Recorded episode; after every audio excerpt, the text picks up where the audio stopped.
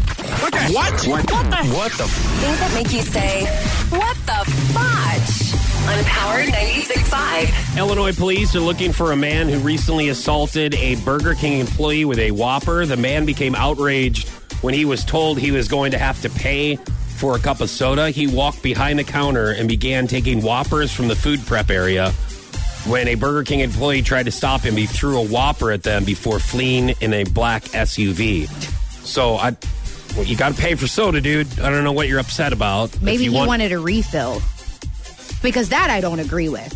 Usually, well, there are already refills. If you're dining in, the, yeah. the But Burger maybe King, this person was like, no, you can't have a refill because sometimes the soda machine is behind the counter. usually they're out now at Burger King. oh, are they? At the BK Lounge, if you're dining in, you can go get your own soda.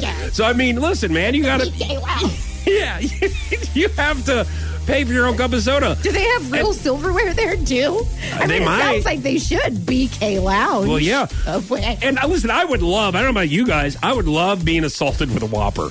That's true. Is, it, if I, is actually, I would just put this.